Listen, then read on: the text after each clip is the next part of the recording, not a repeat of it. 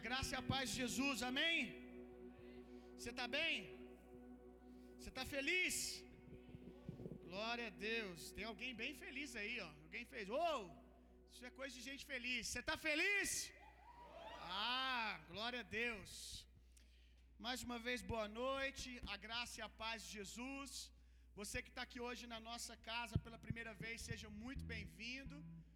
Convido você a estar com a gente também um domingo à noite mas o Senhor certamente preparou um pão para nós nessa terça-feira, e eu tenho certeza que você vai sair daqui muito alimentado pela palavra de Deus.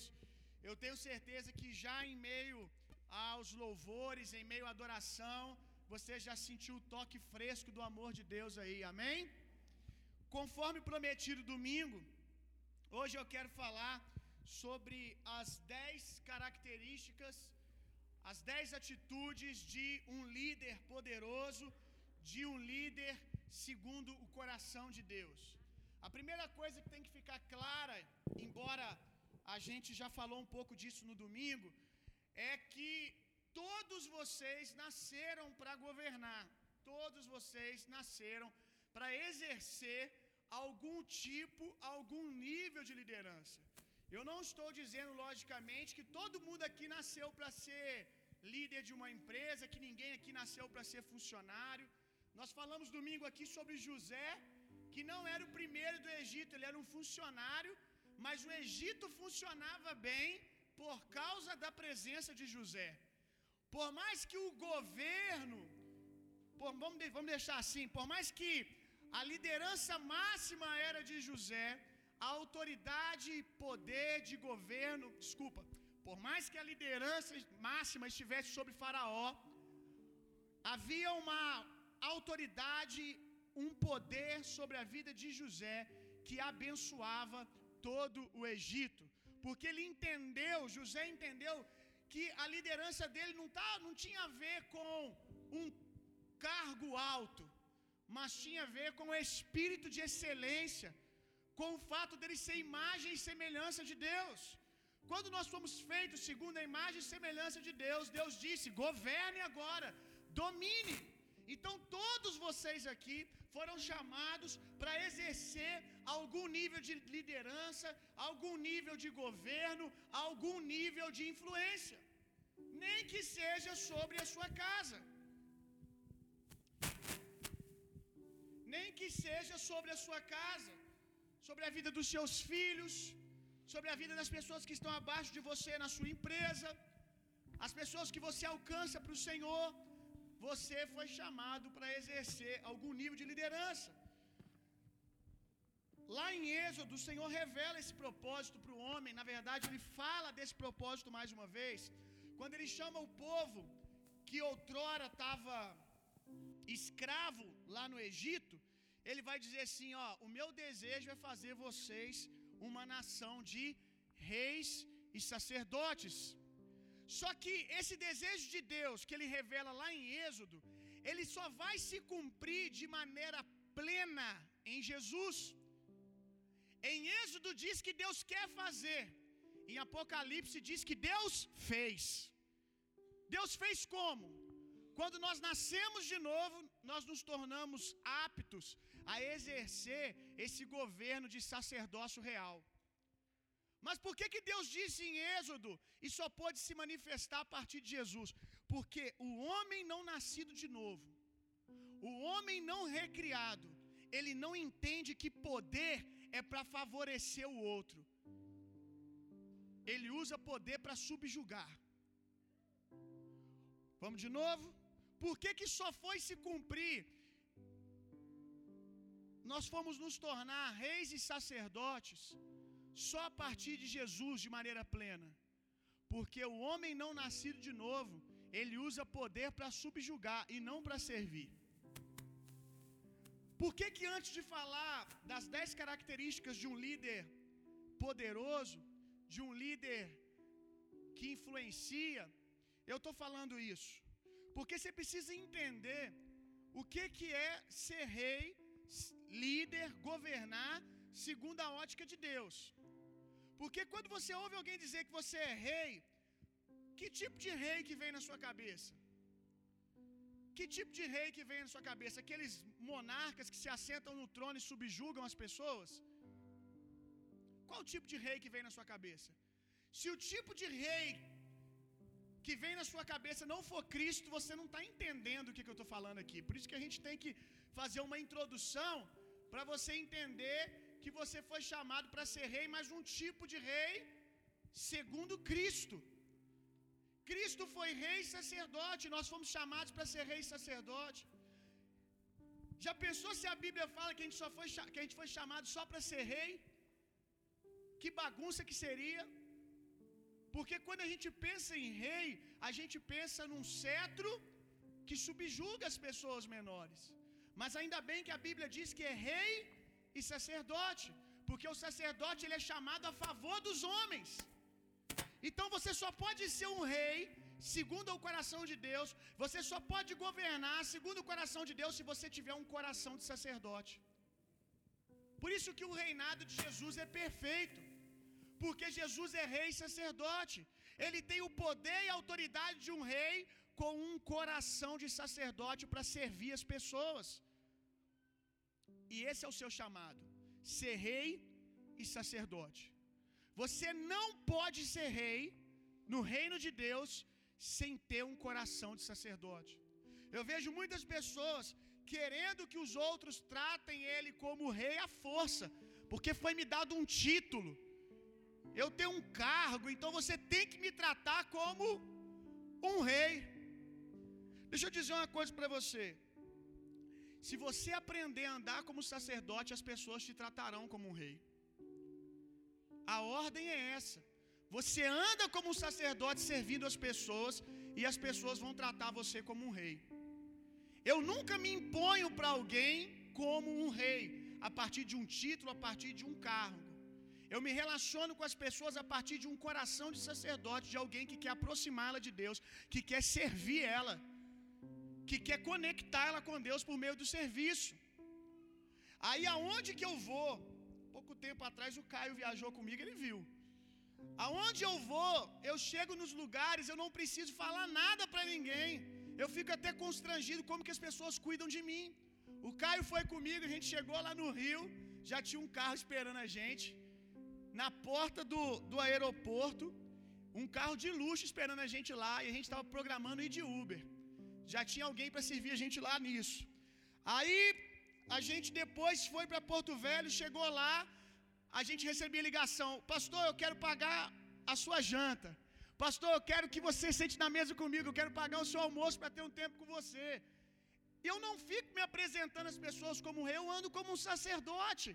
E se você também andar servindo as pessoas, as pessoas vão honrar você como um rei. Deu para entender? Então vamos lá. Meu Deus, um sermão de 10 pontos, que Jesus me ajude. Quando é, quando é de 3 já demora uma hora e meia. Imagina esse aqui: 10 características de um líder segundo o coração de Deus. Primeira, calo nas mãos. Dez características de um líder que as pessoas querem seguir. Primeira característica: um líder que possui calo nas mãos. A gente já até começou a falar disso na introdução. Porque a gente vê muitos líderes que falam, falam, falam, mas as mãos deles não correspondem com aquilo que eles estão falando. As pessoas elas querem seguir alguém que quando mostram as mãos, as mãos estão calejadas, as mãos estão feridas pela causa, pela missão. Às vezes eu vejo uns meninos que decidem não congregar. Aí eles decidem não congregar e eles começam a perseguir a igreja, falar do que a igreja tinha que fazer, do que a igreja tinha que deixar de fazer, porque segundo eles, eles deixam de congregar por causa das faltas da igreja, das imperfeições, imperfeições da igreja, porque a igreja não cuida do órfão, a igreja não cuida da viúva, a igreja usa dízimo errado, não está favorecendo o pobre, então eu vou sair da igreja. Eu não dizimo, eu não dizimo porque o meu dízimo é para poder comprar cesta básica e ajudar as pessoas, porque foi isso que eu entendi que Jesus quis dizer. Aí sai da igreja. Aí você vai olhar para essas pessoas que estão fora da igreja, elas estão lá de fora da igreja, dizendo: a igreja tinha que fazer isso, a igreja tinha que fazer aquilo. E a maioria dessas pessoas saíram da igreja com o segundo, segundo discurso: eu não preciso ir à igreja porque eu sou a igreja. Eu não preciso ir à igreja porque eu sou a igreja. Aí eu não entendo a incoerência. Se é você que é a igreja, por que, que você não está colhendo o órfão e a viúva? Por que, que você não está fazendo? Por que, que você não está pegando o seu dinheiro? E passa o tempo, eu vejo que a pessoa que você, eu deixei de dizimar porque o meu dinheiro é para comprar cesta básica. Passa dois anos que ele saiu da igreja, pergunta quantas cestas básicas ele deu. Nenhuma. Na grande maioria das vezes. As pessoas só querem falar. Tem um texto que eu gosto muito. Esse povo me honra com os lábios, mas o coração está distante de mim. Gente, as pessoas querem seguir alguém de verdade. Se você quiser ser um líder que vale a pena ser seguido, mostre as suas mãos, mostre as suas marcas pela causa do evangelho. É muito difícil um desigrejado conseguir conversar comigo. Um revolucionário, um jihadista aí da, da igreja conseguir conversar comigo. Porque a primeira coisa que eu pergunto é: você já levou homossexual para sua casa para estar tá dizendo que você está preocupado com homossexual? Com que a igreja deixa de fazer ou faz? Eu já botei para morar na minha casa. Que tipo de amor que você tem? Um amor que fala ou um amor que serve? Você está preocupado mesmo com, com o pobre? O que, que você tem feito pelo pobre? O que, que você tem feito pelo órfão e a viúva? Suas mãos têm calos, então a gente precisa de gente assim. A igreja precisa parar de falar e a igreja precisa fazer. A gente gasta muito tempo debatendo, porque o debate nos permite, sabe, sentir que a gente está fazendo alguma coisa e a gente continua na nossa posição de conforto sem fazer nada. A gente precisa ver uma igreja que sofre por aquilo que fala. Se você está preocupado com o órfão, com a viúva, se você está preocupado com o que você está preocupado aí, suje as suas mãos com isso. Essa é a primeira característica de um líder que vale a pena ser seguido. Um líder que não se esconde atrás de títulos, mas suja as suas mãos. Se você tem um título, meu irmão, esse título significa que você está envolvido com uma missão. É incrível porque eu vejo que pessoas, quando recebem títulos, elas param de trabalhar igual elas trabalhavam antes. Se você é pastor, você está pastor para alguém, por uma causa. Se você é prefeito, você está prefeito para alguém, por uma causa. Mas o que eu vejo é que quando a pessoa recebe o título, ela fala: agora é tranquilo, agora tem um monte de gente para mandar, não preciso fazer mais nada. O título reconhece uma missão, e quando o cara recebe o título, ele para de fazer a missão. A gente precisa de gente que não se esconda atrás de títulos, que tenham as mãos, como diz lá em Eclesiastes, que tudo aquilo que pegam para fazer, fazem bem. Abre a sua Bíblia comigo em Provérbios, no capítulo 24.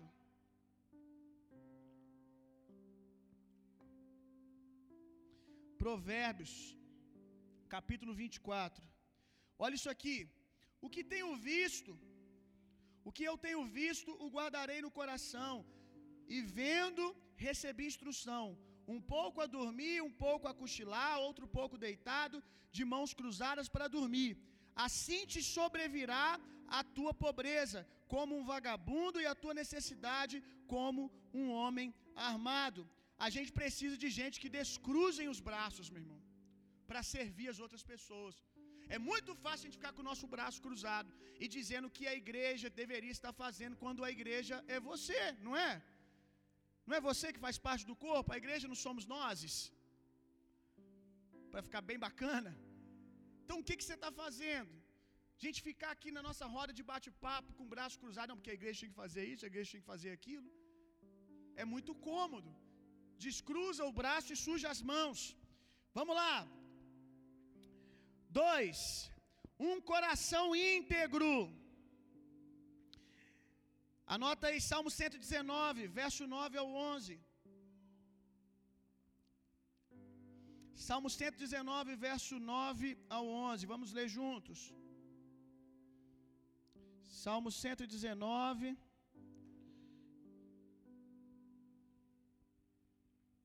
Quem achou, diga achei.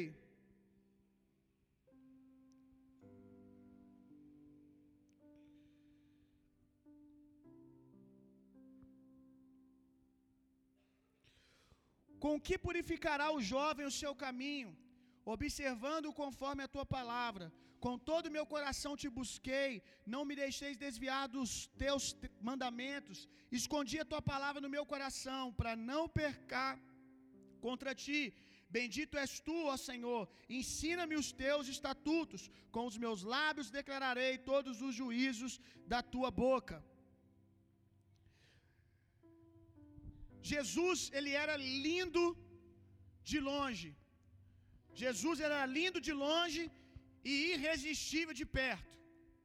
Infelizmente, alguns líderes que nós temos hoje, eles têm um discurso maravilhoso que atrai as multidões, mas na mesma proporção que as multidões vêm, elas vão embora quando conhecem a falta de integridade desse líder.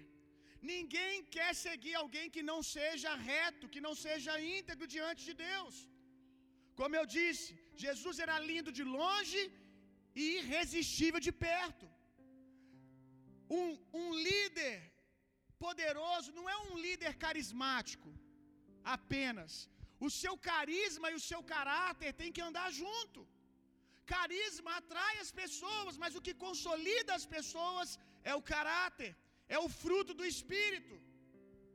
Jesus, de longe, as pessoas olhavam ele curando, fazendo milagres, cheio do carisma de Deus, cheio de poder, mas quando chegava perto se apaixonava, porque ele era íntegro. Poder e caráter precisam andar juntos, meu irmão. Eu não estou dizendo que poder não é importante, porque por meio do poder de Deus você vai orar e as pessoas vão ser curadas, isso é uma forma de amar as pessoas. Por meio do poder de Deus você vai orar, as pessoas serão livres. Mas quando as pessoas vierem conviver com você, o que, que, elas, vão, o que, que elas vão ver? Que a palavra está encarnada em você. Que a Bíblia diz que a palavra estava encarnada em Jesus. Eu gosto muito dessa expressão. Você não acha essa expressão forte? Palavra encarnada, ou seja, era um só. Nós precisamos deixar que a palavra que sai da nossa boca, no púlpito, encarne em nós, meu irmão que seja uma coisa só, para que quando as pessoas vierem, elas realmente vejam que há integridade, que há verdade. Eu coloquei aqui, ó. Ninguém deve liderar a partir de uma performance. Líderes carismáticos e corruptos são pessoas maquiadas que, ao tirar a, ma a maquiagem, assustam as pessoas. Muitas vezes nós estamos tão preocupados com a performance, sabe, empregar uma palavra intrépida para poder mexer com as pessoas, e a gente está só maquiando a nossa liderança, só maquiando o nosso ministério. Aí chega um dia que você pega a chuva, chega um dia que você esquece de passar a maquiagem, e aí todo mundo se assusta e vai embora. Então que você possa andar em integridade, meu irmão. O Mo... nosso amigo Moisés, ele teve um, algumas experiências com o Senhor no no monte, a Bíblia diz que a, a glória do Senhor era tão forte no rosto de Moisés, tão forte, que quando Moisés ia se relacionar com as pessoas, as pessoas pediam para ele botar um véu.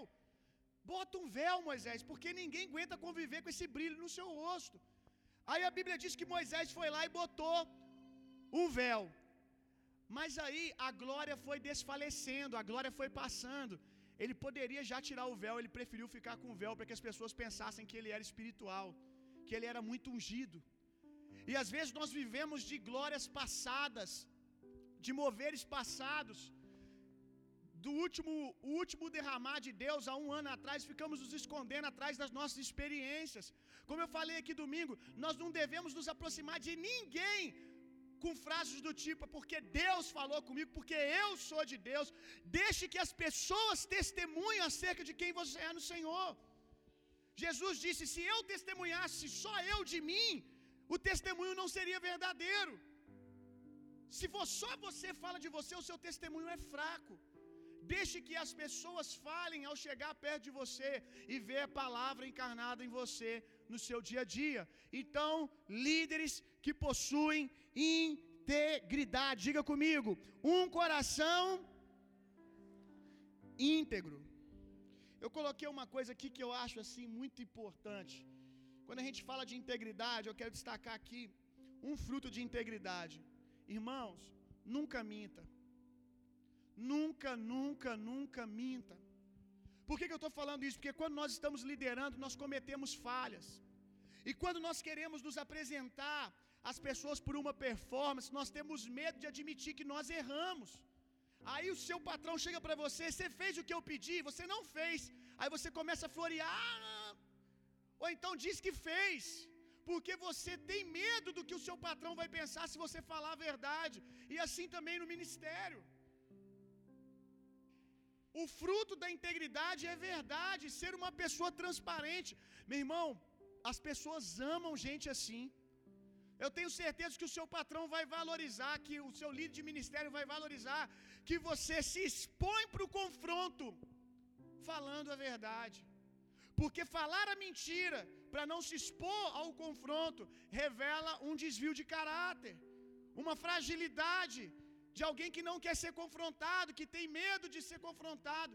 E outra coisa, se você não for íntegro em falar a verdade quando você erra, para se expor ao confronto, você nunca vai mudar. Você nunca vai mudar.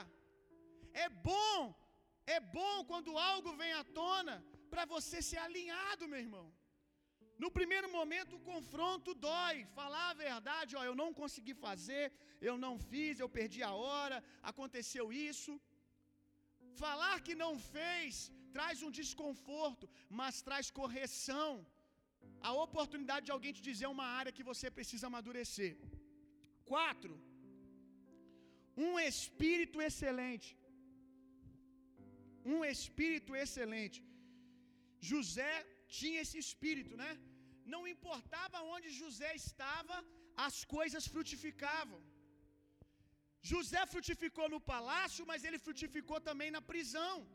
O que revela que fazer as coisas de maneira excelente não tem a ver com o ambiente que você está, se ele te favorece financeiramente ou não. É, é, qual, qual o número é esse? Três? Ah, então eu pulei um, depois eu volto, vocês me lembram. Então esse fica sendo três, amém? Amém. Esse é o três, tá? Depois eu vou falar o quatro. É porque eu pulei tinha um antes. Então José, ele tinha um espírito excelente. Ter um espírito excelente é não necessitar de ambientes favoráveis, situações financeiras para ser excelente. Não tem a ver com o que está fora, tem a ver com o que está dentro. Qual tipo de recurso tem numa prisão, gente?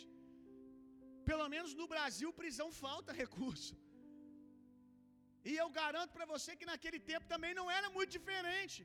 Prisão não é um lugar de muitos recursos, mas ele se destacou lá dentro, porque ele não ficava dando desculpa. Ah, é o ambiente, é o cargo que eu estou que não me favorece muito. Se eu tivesse um cargo melhor, se o meu patrão me colocasse num cargo acima, que me, me desse mais ferramentas de trabalho, talvez eu conseguisse. Não! É o Espírito que é excelente, o Espírito é o que está dentro, não é as circunstâncias.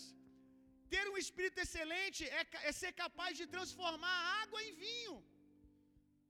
O primeiro milagre que Jesus faz revela um Espírito excelente.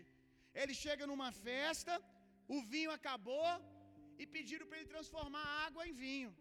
Na verdade, pediram para ele resolver o problema. Ele decide transformar água em vinho, mas ninguém pediu para ele para transformar no melhor vinho. Mas ele decidiu fazer o melhor. E ele faz o melhor a partir do quê? A partir de água. O que que água simboliza? Algo sem sabor, algo xoxo. Jesus, quem quer, quem quer comemorar um casamento com água, gente?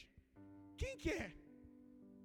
A Dani faz foto de casamento. Já foi em quantos casamentos que dava só água para as pessoas? Eu acho que nenhum. Não é um bom casamento, não é uma boa festa você fazer uma festa e você servir água para as pessoas.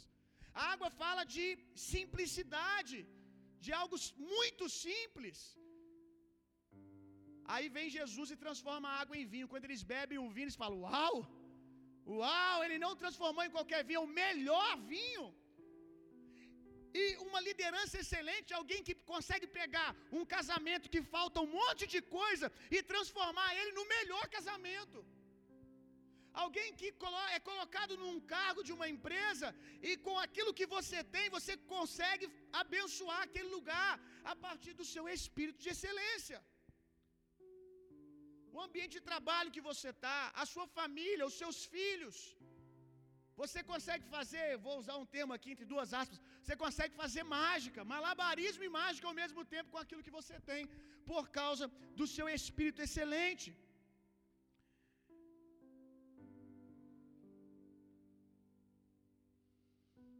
Procure ser alguém polido, meu irmão.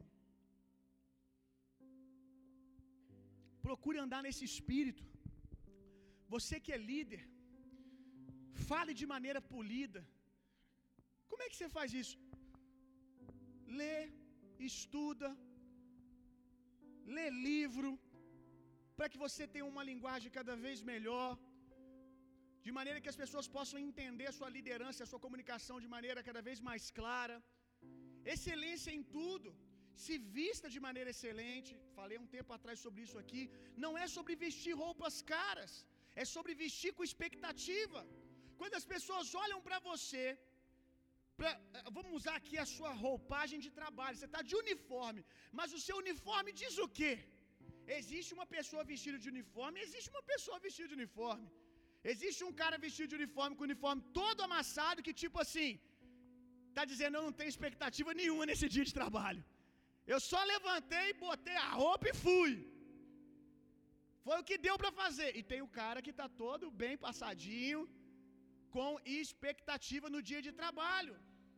O que, que você tem feito com aquilo que você tem? Seja excelente. Se vista para o futuro. Quando as pessoas olham para você, elas veem que você está indo para algum lugar. Suas roupas dizem isso. A maneira que você se veste, a maneira que você se cuida, está dizendo que você está indo para onde? Ou que você está só sobrevivendo. Viva uma vida que revela expectativa de futuro, de coisas boas. As pessoas querem seguir gente que inspira a gente. Gente que quando você olha para ele, você se enche de vida. Gente que inspira é isso. Eu não sei você, mas eu, eu, eu tenho uma frase que eu gosto muito, é muito simples, não é nem, provavelmente nem é minha, eu acho que mil pessoas já pensaram nessa frase. Viver para inspirar. Viver para inspirar, porque o mundo está tão depressivo que eu quero viver uma vida que nas mínimas coisas que eu faço, as pessoas são inspiradas, elas recebem vida quando olham para mim. E eu quero que você viva assim também. Sabia que você está liderando as pessoas sem perceber? Às vezes você não tem um cargo de liderança no seu ambiente de trabalho, mas você é a pessoa mais observada lá. E aquela pessoa vai embora para casa e fala assim: Nossa, aquele cara é diferente. Aquela mulher é diferente. Por causa de uma postura excelente sua. Vamos voltar agora, agora ao número 4. Uma linguagem encorajadora. Um líder precisa ter uma linguagem encorajadora.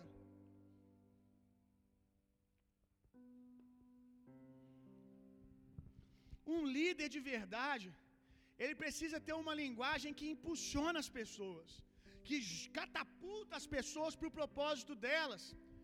Eu gosto muito quando Pedro, na verdade, Jesus diz a Pedro: Pedro, quando você se converter, quando você nascer de novo, Pedro, encoraja os teus irmãos, confirma e fortalece os seus irmãos. Gente, o que eu vejo de evangelho aí, pelo menos que leva o nome de evangelho, mas não tem nada a ver com o evangelho, porque não é uma boa notícia. As pessoas vão para o culto, elas voltam mais pesadas ainda para casa. O que tem de gente que senta no meu gabinete, desesperado, dizendo: Pastor, eu não tenho paixão por ir na igreja mais. Eu só vou porque eu tenho um cargo lá. Não pessoas daqui, misericórdia. Se um dia estiver isso acontecendo com você, eu quero que você me fale. No nome de Jesus, para que a gente possa se alinhar. Eu ouço constantemente pessoas que vão lá me pedir socorro. Pastor, o que está acontecendo comigo? Eu, eu não gosto de ir na igreja. Teve um, um casal aqui da nossa igreja. Eles vieram tem uns oito meses mais ou menos para nossa igreja. E eles mandaram mensagem para mim final de semana passada. Mandaram um áudio, eles não puderam vir por uma questão de trabalho. E eles mandaram um áudio assim: Pastor, como está doendo o meu coração por eu não, tá, não, não poder estar na igreja nesse domingo. Não, não pude estar nessa igreja esse domingo, porque eles mandaram para mim a mensagem depois do culto. Aí eles falaram assim: foi muito ruim não ir na igreja, mas serviu para me ver como eu estou apaixonado porque a gente está vivendo. Porque fazia anos que eu não me sentia assim. Antes eu sentia um peso quando falava para mim que tinha que ir na igreja. Gente, eu conheço gente que já foi diagnosticado com síndrome do pânico de ir na igreja. Sério. Fica atribulado, fica inquieto quando está na hora de ir para a igreja. Vai para a igreja, se treme todo, quer ir embora para casa com pavor, porque a religiosidade oprime, porque os líderes não têm uma linguagem encorajadora. Vai na igreja para receber mais peso ainda. Nós precisamos ser líderes que lembram as pessoas quem elas são no Senhor. Nós vamos falar do que é pecado, sim, mas nós precisamos apontar sempre para a graça de Deus, para a redenção, para aquilo que Cristo fez. Ninguém aguenta. Passa a semana toda no trabalho, em tudo lá fora sendo colocado para baixo. Quando chega na igreja, tem alguém também dizendo que você não é, o que você não consegue, que você não pode fazer.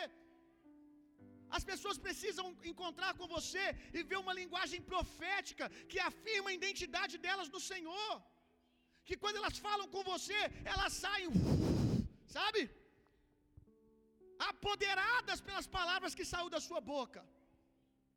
Uma linguagem encorajadora, ainda que venha, venha uma exortação, e você comece chorando ao ouvir aquele confronto, você termina voando. Você termina animado. Porque a palavra profética faz isso. E um líder tem que ter uma linguagem profética. Aprenda a ter uma linguagem positiva ao liderar, meu irmão. Meu líder sempre falava isso comigo. Quando necessário confrontar alguém, quando necessário dizer para alguém as faltas que ela tem, que ela tem trago para o ofício, porque ela está fazendo, sempre ressalte também os acertos, o potencial dessa pessoa. Quando terminar de falar, comece a dizer: Estou te falando isso porque você pode, porque você carrega potencial para isso, porque você é assim, porque você já deu esse tipo de fruto, porque você é capaz. É arrancar a, a, a, a identidade do céu que está dentro da pessoa para fora ao invés de trazer mais peso ainda para as pessoas. Então, uma liderança precisa ter uma linguagem positiva. Um líder não pode ser dado a mexerico, gente. Quando o apóstolo Paulo vai orientar acerca das características de uma liderança, de um obreiro, ele vai dizer que o obreiro não é dado a conversinhas, a mexericos. E o que eu vejo, gente, às vezes você fala assim, mas tem líder que é assim? Tem. Tem líder que quando ele, alguém chega para ele e fala assim, irmão, você ficou sabendo de fulano? Isso, isso. Ah, é mesmo? Gosta de uma treta? É mesmo? Me conte mais. Eu acho isso, eu vou usar uma palavra pesada, com uma burrice. Porque você depois, você houve um liderado seu trazendo mexericos, ou então uma roda de liderados, e todo mundo falando mal de alguma coisa, e você chega e começa a participar dessa conversa, sendo que você que é o líder que vai ter que resolver isso depois. Que falta de inteligência.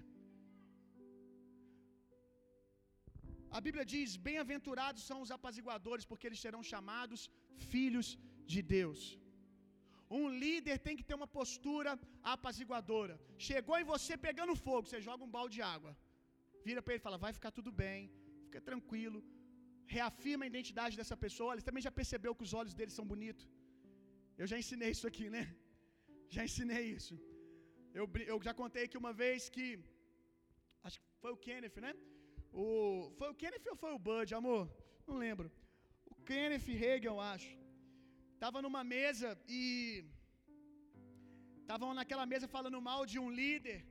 E cada um na mesa falava uma coisa. Não, porque ele é assim, é o outro. É verdade, ele é assim, mas ele também é assim. Nossa, esse, essa pessoa. E todo mundo trazendo um monte de diagnósticos horríveis sobre aquele líder. Quando chegou na vida, na, na, quando chegou na vez do Kenneth Reagan, ele estava na mesa, aí, e enquanto as pessoas falavam mal do cara, ele estava assim: Meu Deus, véio, pior que tudo isso são fatos mesmo, eu já vi o cara fazer isso, mas o que, que, eu vou falar? Todo mundo ficou em silêncio para ouvir a opinião do Kenneth, ele parou e falou assim: Vocês já viram que os olhos dele é bonito? Vocês já viram que olhos lindos que ele tem? Ele procurou alguma coisa de boa para falar daquele cara. E a gente precisa aprender a ter esse tipo de postura, desse tipo de linguagem. Amém? Agora sim. Número 5.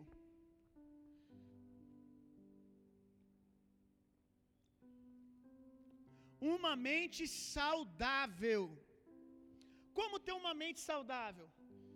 O que, que o apóstolo Paulo diz em Romanos? Como é que eu faço para ter uma mente saudável? Renovando ela constantemente com a palavra. Deixa eu dizer uma, deixa eu tirar um peso das suas costas. Você não é a única pessoa do mundo, você não é o único crente que às vezes se pega pensando coisas absurdas. Você não é o único cristão que às vezes acorda de manhã com umas ideias horríveis na cabeça. Mas você tem que aprender uma coisa. Nem tudo que você pensou foi você que pensou. Pastor, como assim? Nem tudo que você pensou foi você que pensou. Você tem que entender que existe uma coisa chamada dardos do maligno. Efésios capítulo 6 diz que o diabo lança dardos inflamados na nossa mente. O que, que é um dardo inflamado? Um pensamento do diabo. Por isso que eu disse que nem tudo que você pensou foi você que pensou. Muitas vezes são pensamentos, flechas inflamadas que o diabo joga na sua mente. E você tem que aprender a ter uma mente saudável. Como que eu faço para ter uma mente saudável? É sabendo que se o diabo tem pensamentos que inflamam, você tem os pensamentos de Deus, que é a palavra que é chamada de água. Então, quando o diabo lança um pensamento que te deixa atribulado, você sabe que você nasceu de novo, você sabe que tem coisas que não tem mais a ver com a sua natureza. Eu sei que até você pergunta, rapaz, da onde eu tirei isso? Não, só eu que sou um pecador miserável passo por isso, gente. Mais alguém aqui já se pegou pensando em coisas que você. Meu Deus, se as pessoas pudessem ler a minha mente. É, às vezes o seu patrão fala alguma coisa, aí você se vê arquitetando um plano. É, né, gente? Achei que era só eu. Aí você, de repente você cai em si. Meu Deus, por que, eu estou pensando isso? Eu sou crente, cara. Eu sou uma mulher de Deus, por que, que eu estou pensando em fazer um trem desse? É um pensamento do diabo que começou a inflamar, contaminar a sua mente. Agora, como que um líder continua? E olha só, quanto mais liderança você tiver, quanto mais, mais níveis de liderança você tiver, mais você vai ser um alvo de dardos inflamados do diabo. Por quê? Se fere o pastor, fere-se o rebanho. É muito mais inteligente o diabo ficar tribulando a sua mente do que gastar tempo fazendo isso com todo mundo. Claro que ele faz com todo mundo, mas em você ele vai fazer num nível mais intenso. Porque se ele fere você, ele fere o rebanho. Mas quem, quem, quem nos enganou? Gente, o que, que um líder precisa mais fazer? Absorver a palavra. A notícia boa é que você está sendo motivado agora a não largar a palavra. Não é porque você tem um título que você agora vai largar a palavra de lado, você precisa dela mais do que nunca, para estar tá sempre refrescando a sua mente. Eu tenho dias que eu falo com a Natália e falo assim: Nossa, já tem dois dias que o diabo não está me deixando em paz. Às vezes ela me vê inquieta, o que, que foi? Eu falo assim: Amor, eu estou naqueles dias. Vocês são. Vocês estão na carne, gente, misericórdia. Vocês não perdem uma oportunidade, né? Tá vendo? Esse pensamento não pode ter vindo de vocês, gente. Tá faltando ler Bíblia. Então, assim, aí eu falo, amor, eu tô naquele. Tem que pensar aqui uma outra palavra. Tô num dia difícil.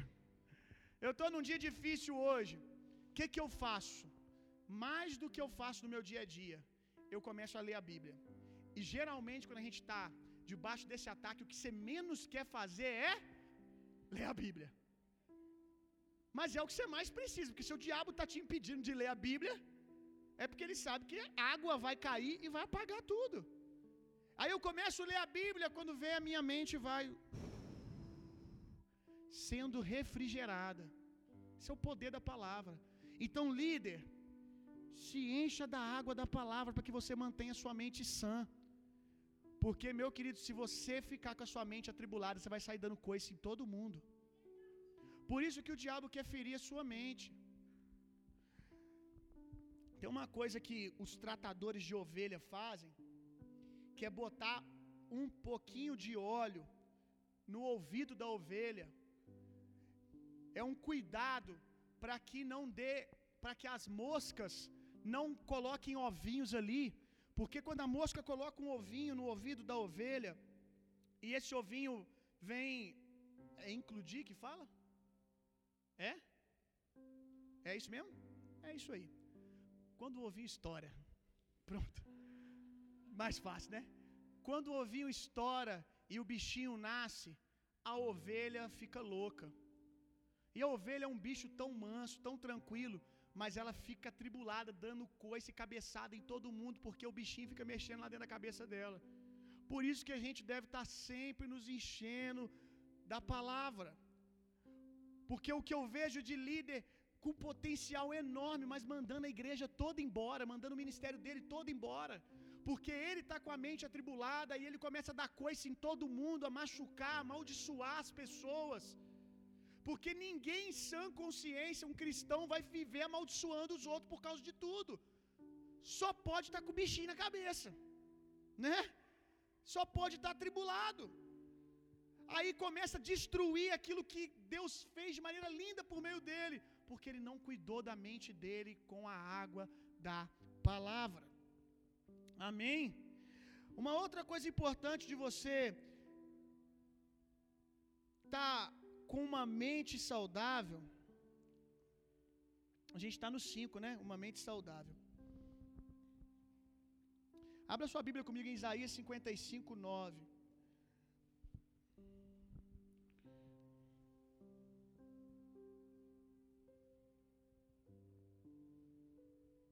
Você está aprendendo alguma coisa? Isaías 55, 9. Quem achou diz aí: Eu amo a palavra de Deus. Vamos ler? Um, dois, três, lê aí. Oh, eu pedi só a Michelle, né, gente? Poxa vida, hein? No 3, 1, 2, 3.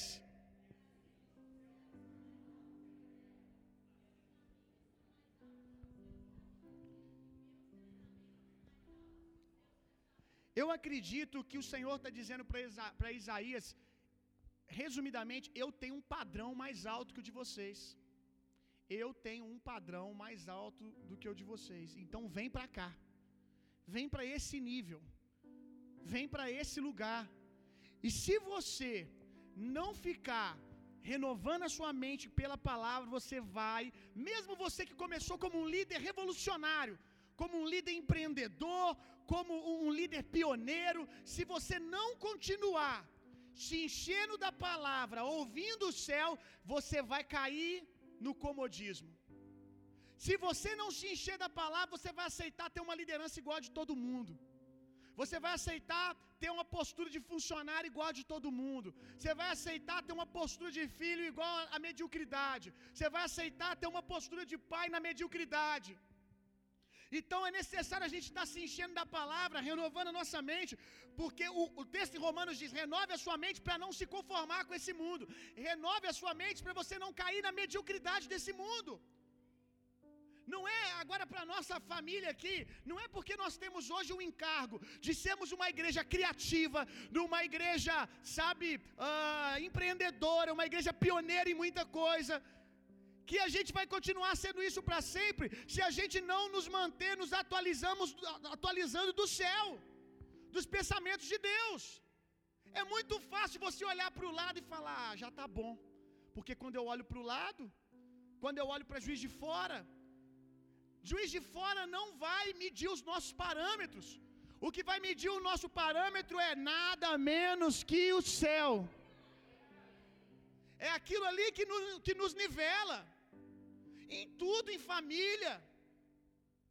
Pastor, você tem em todas as áreas da sua vida aquele padrão ali? Com certeza não. Mas é aquele padrão que eu e você devemos perseguir todos os dias. Todos os dias da nossa vida. Se a gente não tivesse renovando com aquela mensagem ali, com os pensamentos do alto, com os pensamentos do céu, a gente vai cair na mediocridade e vai se tornar mais um. Aí acontece que aquele que foi o novo ontem cai na mediocridade, e quando um novo novo se levanta, ele começa a perseguir. Muita gente que persegue o novo de Deus hoje já foi novo um dia, mas caiu na mediocridade e perdeu a capacidade de discernir o tempo, o mover de Deus, ficou satisfeito. Eu já preguei sobre os fariseus aqui. Os fariseus eram os, os caras mais zelosos com a Bíblia que havia naqueles dias. Por mais que farisaísmo hoje é algo pejorativo, nem sempre foi assim. Os fariseus, além de serem zelosos com as escrituras, eles eram os guardiões dos túmulos dos profetas. Eles guardavam a história dos profetas. E sabe por que, que eles se perderam? Porque eles caíram no comodismo, eles começaram a guardar o que Deus fez ontem e não foram, não foram capazes de discernir o que Deus estava fazendo naquela hora. Jesus mesmo diz: vocês são capazes de discernir o tempo, as estações do ano, mas não percebem o que está acontecendo agora. Deus está se movendo. E a gente precisa aprender a se mover com a nuvem de Deus, se atualizando com o céu o tempo todo. Não é porque nós alcançamos alguma coisa que a gente vai parar. Amém? Tem que continuar aqui. Seis. Uma atitude de compaixão. Filipenses 2.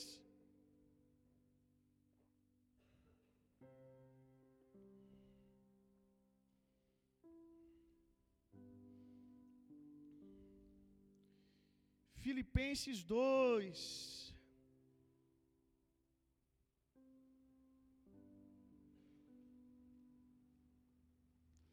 Três e quatro, versos três e quatro. Nada façais por contenda ou por vanglória, mas por humildade. Cada um considere os outros superior a si mesmo. Pastor, mas isso é difícil demais. Ei, nada menos que o céu é nada menos que o céu. Não atente cada um para o que é primariamente seu, mas cada qual também para o que é dos outros. Resumindo, uma atitude de compaixão é constantemente estar perguntando: por que que você faz aquilo que você faz? Por que que você faz aquilo que você faz? Qual é a motivação do seu coração? Eu me questiono isso constantemente. Deixa eu dizer uma coisa para você: não foi nenhuma, nem duas, nem três, nem quatro que eu tive que me realinhar, porque eu vi que a minha motivação já estava ficando corrompida. Não foi nenhuma, nem duas, nem três, nem quatro. Foram várias vezes. Eu costumo dizer que orgulho e arrogância é igual barba. Se não fizer, cresce. Tem que estar tá fazendo a minha tá fora, tá? Minha, quando pensar numa barba, você pensa numa barba, não pensa na minha não. Barba, se você não tá faz, não for, não for fazendo ela constantemente, ela cresce. E sabe o que é interessante com barba? Que tem barba que cresce mais rápido, tem barba que cresce mais devagar. Cada um tem que aprender a tomar conta da sua. Tem gente que se orgulha numa facilidade, outros é mais devagar. Mas também tem que tomar cuidado, por mais devagar, não fazer da sua carne o seu braço forte. Eu não tenho problema com isso, esquece isso. Tudo que é pecado está na sua velha natureza. Você tem problema com tudo isso. Com tudo isso, se você decidir se escorar na sua velha natureza, você vai ter problema. Sua carne, seu velho homem, sua carne ama tudo que não presta. Por isso que você tem que andar no espírito. Ah, porque eu não tenho problema com isso. Geralmente essa pessoa já tem um problema. Então, talvez a sua barba você se soberbece mais devagar. Mas geralmente, né, quem a barba cresce mais devagar, só é lembrado que a barba cresceu pelos outros. Ô fulano, rapaz, sua barba tá grande. É mesmo? Rapaz, não é que a barba cresceu. Você já não tá, não tá, não tá nem esperando ela crescer, né? É tão devagar. Então, meu filho, cuida você da sua barba. Serve para as meninas também. Amém, meninas? Cuidem da barba de vocês. Façam a barba de vocês constantemente. Por que, que você faz aquilo que você está fazendo? Gente, deixa eu dizer uma coisa para você.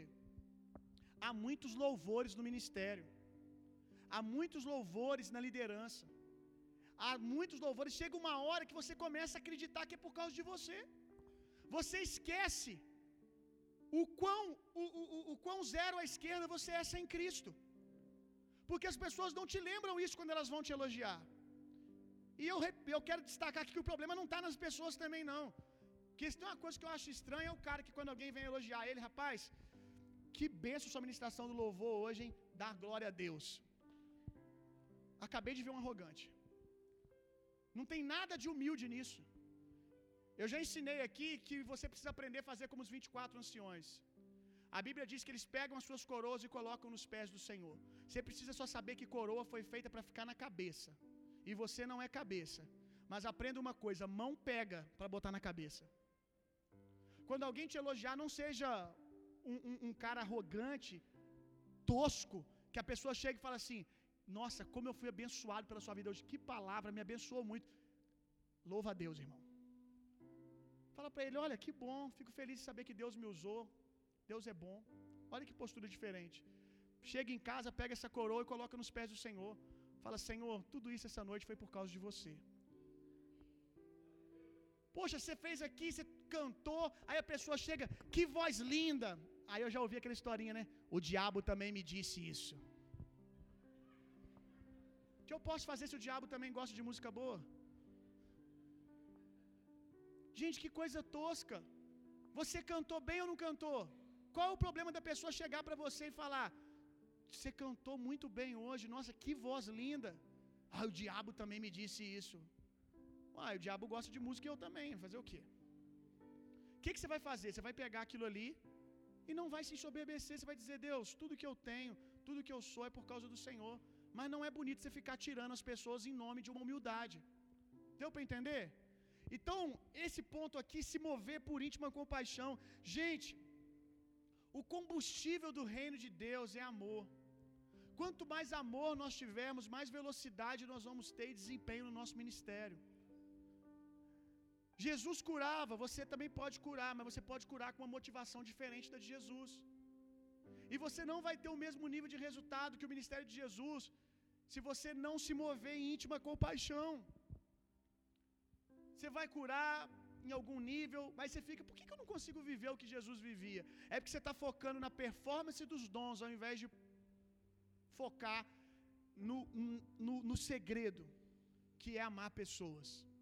Ah, que eu quero curar enfermo, para que, você quer curar enfermo? Ah, que eu quero fazer isso, para que, que você quer fazer?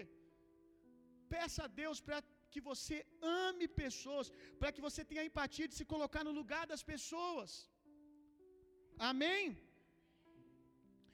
A gente precisa se mover com, com esse coração de o que fazemos, fazemos para o outro, para que quando a gente estiver lá em cima, o Senhor nos colocar em algum nível de evidência, você não fique pisando nas pessoas, mas que ao, ao, ao chegar nesse lugar, está em algum nível de destaque, em algum nível de relevância, você possa ser uma mensagem para as pessoas. Qual mensagem? Se um cara mal acabado como esse chegou aqui por causa da graça de Deus, você pode chegar também. Que as pessoas possam olhar para você e falar assim: nossa, se ele serve a Deus, isso é um convite para mim. Eu também posso, a graça de Deus também pode fazer isso em mim. Porque às vezes a gente vê líderes que começaram na graça de Deus e hoje eles querem dizer que o que eles fazem, eles fazem por causa das horas de monte que eles têm. Por causa do quanto eles fazem coisas para Deus. Aí ele disse: Você quer a minha unção? Então você tem que fazer isso, isso, isso e isso. Não. Diga para ele: se você quer a minha unção, receba a graça de Deus, porque tudo que eu tenho é por causa da graça de Deus. Deus também deseja usar você, Deus também quer fazer por meio de você. Tenha uma linguagem de compaixão com as pessoas, meu irmão. Sete. Um coração seguro. O que, que é o contrário de um coração seguro? Um coração inseguro. Como saber uma, como conhecer uma pessoa que não tem um coração seguro? É só Deus começar a fazer na vida de alguém que não é ela. Deus, por que não eu? Por que, que não é eu que estou pregando? Por que, que não é eu que fui promovido? Por que, que não é eu que vivi isso? É uma pessoa insegura. Pessoas com coração seguro, elas conseguem se alegrar com os que se alegram. E eu costumo dizer que eu não me encanto muito com pessoas que choram com os que choram. Porque se você for num velório que você nem conhece o defunto, você vê todo mundo chorando, quando vê você está chorando também. Não precisa ter um coração de muita compaixão para isso. Agora, você realmente precisa ter um coração seguro, um coração reto, para se alegrar com aqueles que se alegram, para a gente que está conquistando aquilo que você também almeja, e você dá um sorrisão sincero e dizer: Eu estou muito feliz por você. Tenha um coração seguro, e eu quero que a gente seja uma igreja com esse coração. Ah, pastor, por quê? Fulano falou que vai sair da igreja e vai para outra igreja. Não, não vou sair. Coração seguro. Glória a Deus, irmão. Se Deus te chamou para servir nesse lugar, pode ir em paz. Líderes com coração inseguro já se deitaram com a igreja e nem viram. Eles dependem da igreja emocionalmente. Aí quando uma pessoa vai embora, está levando um pedaço deles. Eles já se deitaram com a noiva de Cristo. Aí quando alguém da igreja fala assim: Ah, pastor, eu, senti uma direção, eu vou trocar de igreja, é, eu vou porque é mais perto da minha casa, ou então eu vou porque Deus falou no meu coração que meu tempo aqui acabou e eu sinto de servir naquele lugar. Aí ele fica doido: Não, não vou deixar. Não, que você não vai prosperar, você vai acontecer isso e isso com você se você for para outro lugar. Sabe por que, que ele está fazendo isso? Porque está arrancando um pedaço dele. Porque você se torna um com todo aquele que você se deita. Aí quando essa pessoa anuncia o divórcio, que ela vai embora, você fica louco. Só que não é sua esposa, é só um membro da igreja. Que está dizendo que vai continuar sendo fiel a Deus em outro lugar, só não é mais ali. O rebanho de Cristo é um só. Ele só vai ser, servir em outro pedacinho do corpo. Aí você fica louco, ele vai embora, você chora, você começa a vir para o púlpito e falar para todo mundo da igreja: Ah, porque Fulano jogando indireta, sabe o que é isso? É um coração inseguro é um coração inseguro. Tenha segurança de ser quem Deus te chamou para ser. Um coração seguro vai livrar você de síndromes de comparação. Ore por isso, meu irmão. Ah, porque Fulano está vivendo isso.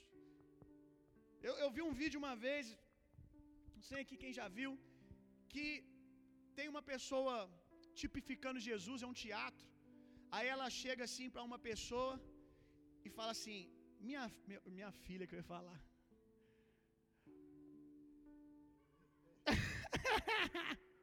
Você sabe o que eu lembrei aqui, né? Uma resenha, né? Você sabe, né? Chegou assim para o rapaz, no caso era uma menina, mas aqui vai ser o nosso amigo Pires. Chegou para o Pires, Pires, eu trouxe o presente dos seus sonhos. Aí o Pires ficou todo animado, a pessoa do teatro ficou toda animada. Aí ele pegou, olha o que eu tenho para você. Aí era uma Coca-Cola de 500 ml. Porque, gente, estava tipificando o sonho da pessoa. Aí o Pires pegou a Coca-Cola, ele abraçou Jesus, pulou de um lado para o outro, saiu correndo, levantando. Uau! É o que eu sonhava, eu sempre pedi por isso. Aí ele estava aqui comemorando, aí de repente chega o, o Joãozinho. Aí o Joãozinho chega e lhe mostra: Olha, Joãozinho, eu ganhei isso aqui, que coisa linda que Jesus me deu. Aí o Joãozinho está ali, começa a comemorar junto com ele. De repente Jesus chega: Ei, Joãozinho, eu também trouxe algo para você, que era o seu sonho. Aí Joãozinho, cadê? Aí Jesus tira uma garrafa de dois litros e dá para o Joãozinho. Meu irmão, Pires, o semblante dele caiu. Aí o Pires ficou triste. Aí Jesus chegou para o Pires e perguntou: Pires, por que, que você está triste? A garrafa dele é maior do que a minha. Mas Pires, o seu sonho não era uma garrafa de 500 ml. Por que, que deixou de ser o seu sonho quando você viu outra pessoa ganhando algo maior? Quantos estão entendendo o que eu estou dizendo? Vocês já viram no, no, no, Facebook? Gente, que imagem linda. Tem um menino, eu nem, eu, talvez aquilo foi só uma foto também, mas tipifica muito o que eu vou falar aqui. Tem um menininho no primeiro lugar, no, no, no, tem aqueles palanque de primeiro, segundo, terceiro. Aí tem um menininho no primeiro lugar e ele está de cabecinha baixa, triste. E tem um menino no segundo que está Aí você vê, né? O que está em primeiro não está conseguindo se alegrar. O que está em segundo lugar está comemorando como se fosse o primeiro. Por quê? Porque ele está satisfeito com aquilo que ele alcançou, está realizado. Então você precisa fugir para ter uma liderança saudável, fugir de, de essa síndrome miserável de comparação. Sinta-se feliz em ser quem Deus te chamou para ser. Eu lembro quando eu me formei no seminário, eu me formei com uma, alguns amigos, e logo quando eu comecei o ministério, é verdade, quando eu não comecei o ministério, porque eu saí do seminário, pelo menos aquilo que eu achava que era ter um ministério não começou. Na minha infantilidade, o que eu achava que, que era um ministério não tinha começado. E eu olhava para os meus amigos, eles tudo começando a pastorear grandes igrejas, fazendo um monte de coisa assim, sabe? Grande. E eu comecei a ficar triste. E eu me vi como esse cara da Coca-Cola. Porque quando eu estava no seminário, que Jesus disse para mim: Volta para Juiz de Fora, lá é o seu lugar, eu quero desenvolver algo lá, eu quero fazer algo lá. E eu voltei feliz, mas a minha felicidade só durou até eu ver que as pessoas em outras cidades estavam frutificando coisas que eu não estava. Então, você precisa ter um coração seguro, meu irmão. Ah, porque abriu uma, uma, uma, filial de uma empresa do lado da minha que faz a mesma coisa. Glória a Deus, que vocês prosperem, que vocês atraiam mais clientes ainda. Seja seguro, meu irmão. Seja seguro daquilo que Deus, daquilo que o Senhor te deu. Vamos lá. Número 8. Tá certo, gente? Um coração agradecido. Seja grato por tudo aquilo que Deus tem feito. Gente, gente não grata é gente murmuradora. E se tem uma coisa que é difícil é conviver com gente assim, que está sempre reclamando de tudo, o tempo todo fica, ah, não tem isso, não tem aquilo, não consegui aquilo, não dá isso, não dá aquilo. Isso vai te contaminando, é ruim demais. Como que você vai ser um líder que influencia, que lidera as pessoas? Um líder poderoso, ter uma linguagem de ingratidão, de reclamação, de murmuração o tempo todo. Deixa eu dizer uma coisa para você: a única coisa que a gente quer fazer perto de um murmurador é sair correndo. É sair correndo. A Bíblia diz que é melhor, é melhor você ter uma goteira caindo na tua cabeça do que uma mulher rixosa. O que é uma mulher rixosa? Uma mulher reclamona. Mas isso vale para homem também. Se tem uma coisa que dá vontade de sair correndo de perto, é um homem rixoso, reclamão. Como é que é uma goteira na cabeça? Sabe que goteira na cabeça é, é, é técnica de tortura? É sério, é técnica de tortura. Você senta o caboclo lá e bota um pinguim na cabeça dele. Pum, pum, pum. Só de me ouvir já está te irritando, né? Pois eu vou continuar. Pum, pum. Você vê como é que estou enjoado. Pum, pum, pum, pum. Imagina isso aqui daqui uma hora. Pum, pum, pum. Duas horas depois.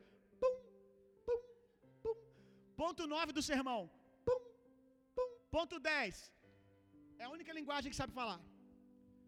Como é que você fica na cadeira? Me solta, eu falo tudo. Se você estiver sendo torturado, você entrega até a mãe, meu filho. Eu não estou aguentando, me tira dessa cadeira aqui que eu não aguento esse pinguinho aqui na minha cabeça.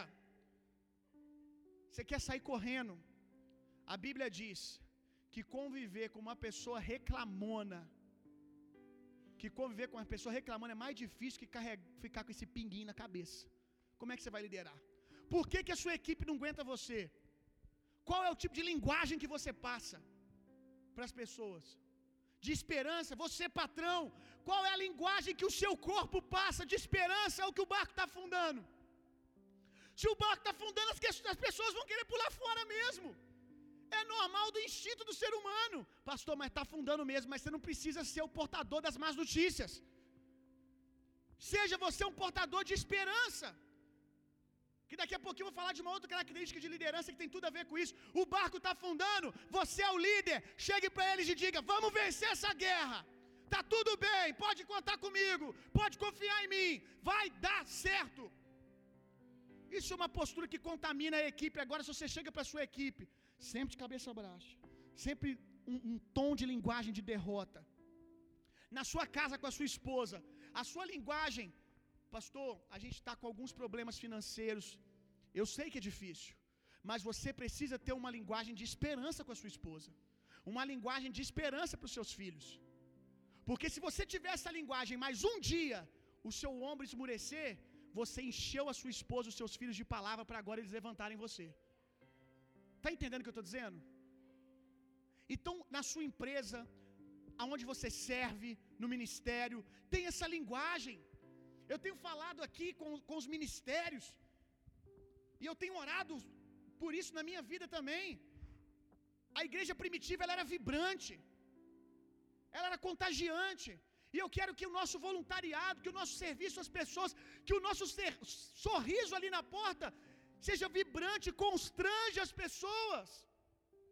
O que, que é uma liderança vibrante, meu irmão? Que contagia. Vai num estádio com pessoas apaixonadas, você vai entender o que, é uma liderança vibrante. Você nem é flamenguista.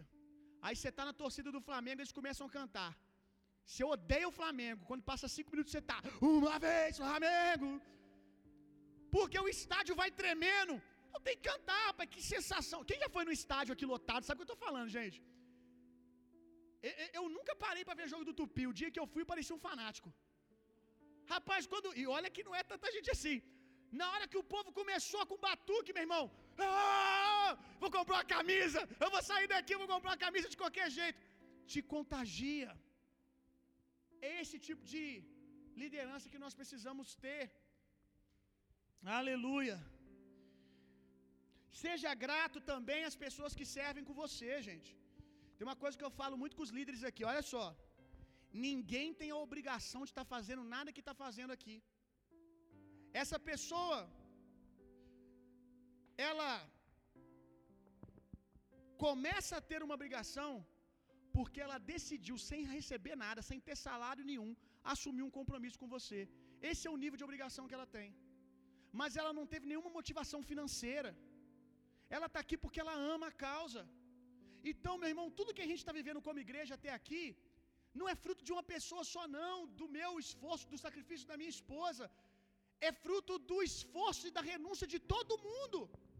Então, acabou de o dia de trabalho na sua equipe. Muito obrigado, gente, pelo dia de hoje. Foi, foi muito bom.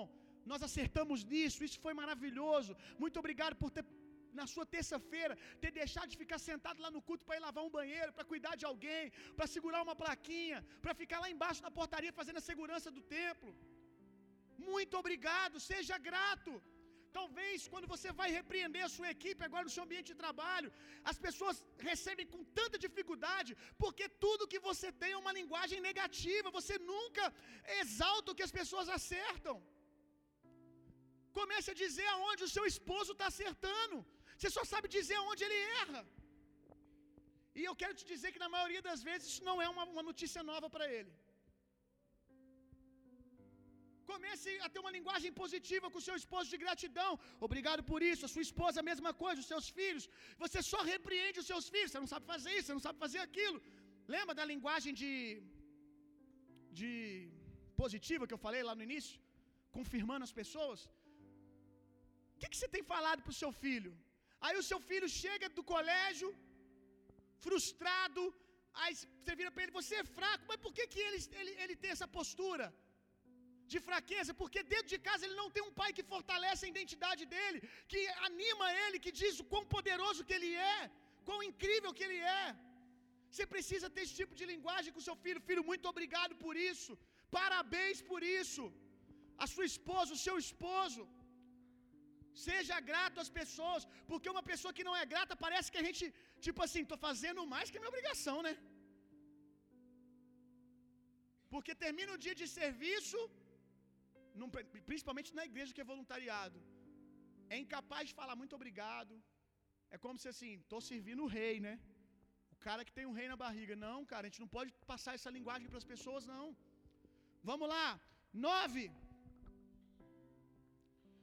Uma atitude de honra.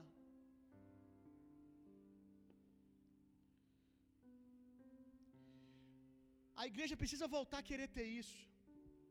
Tenho orado muito por isso, uma linguagem de honra. E olha, não é uma linguagem de honra só com os irmãos, não.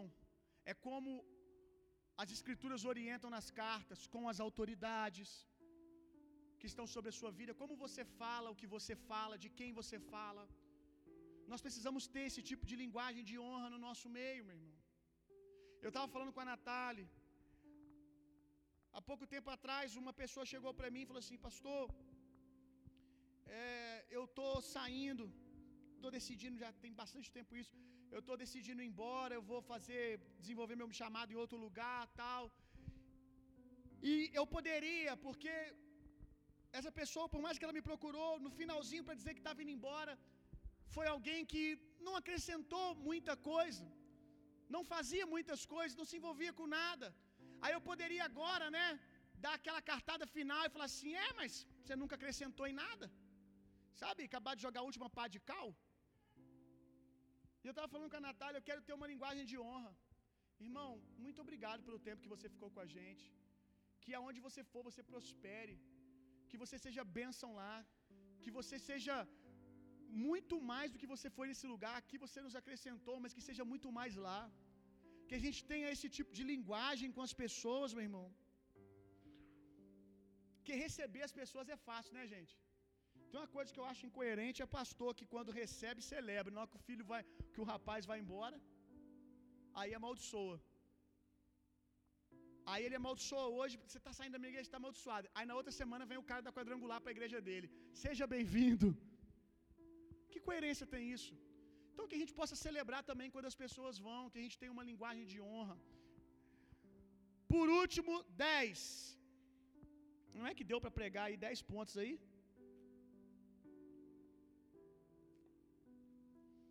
Coloque aí. Pele grossa e ombros largos. Ah, todo líder precisa ter isso aqui, meu irmão. Pele grossa e ombros, ombros largos. Eu coloquei aqui casco de tartaruga e pele de jacaré. Líderes que se ressentem facilmente nunca vão ter uma equipe saudável.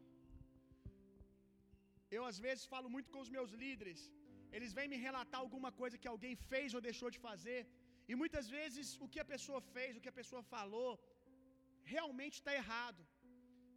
Aí o líder vem me falar, eu percebo assim sutilmente que ele se deixou ser ofendido. Aí eu sempre falo: por que, que você está levando para o lado pessoal? Por que, que você está levando isso para o lado pessoal? Você não pode levar isso para o lado pessoal, porque não tem nada a ver comigo com você. Se ela fez, ela fez ao Senhor, não a você.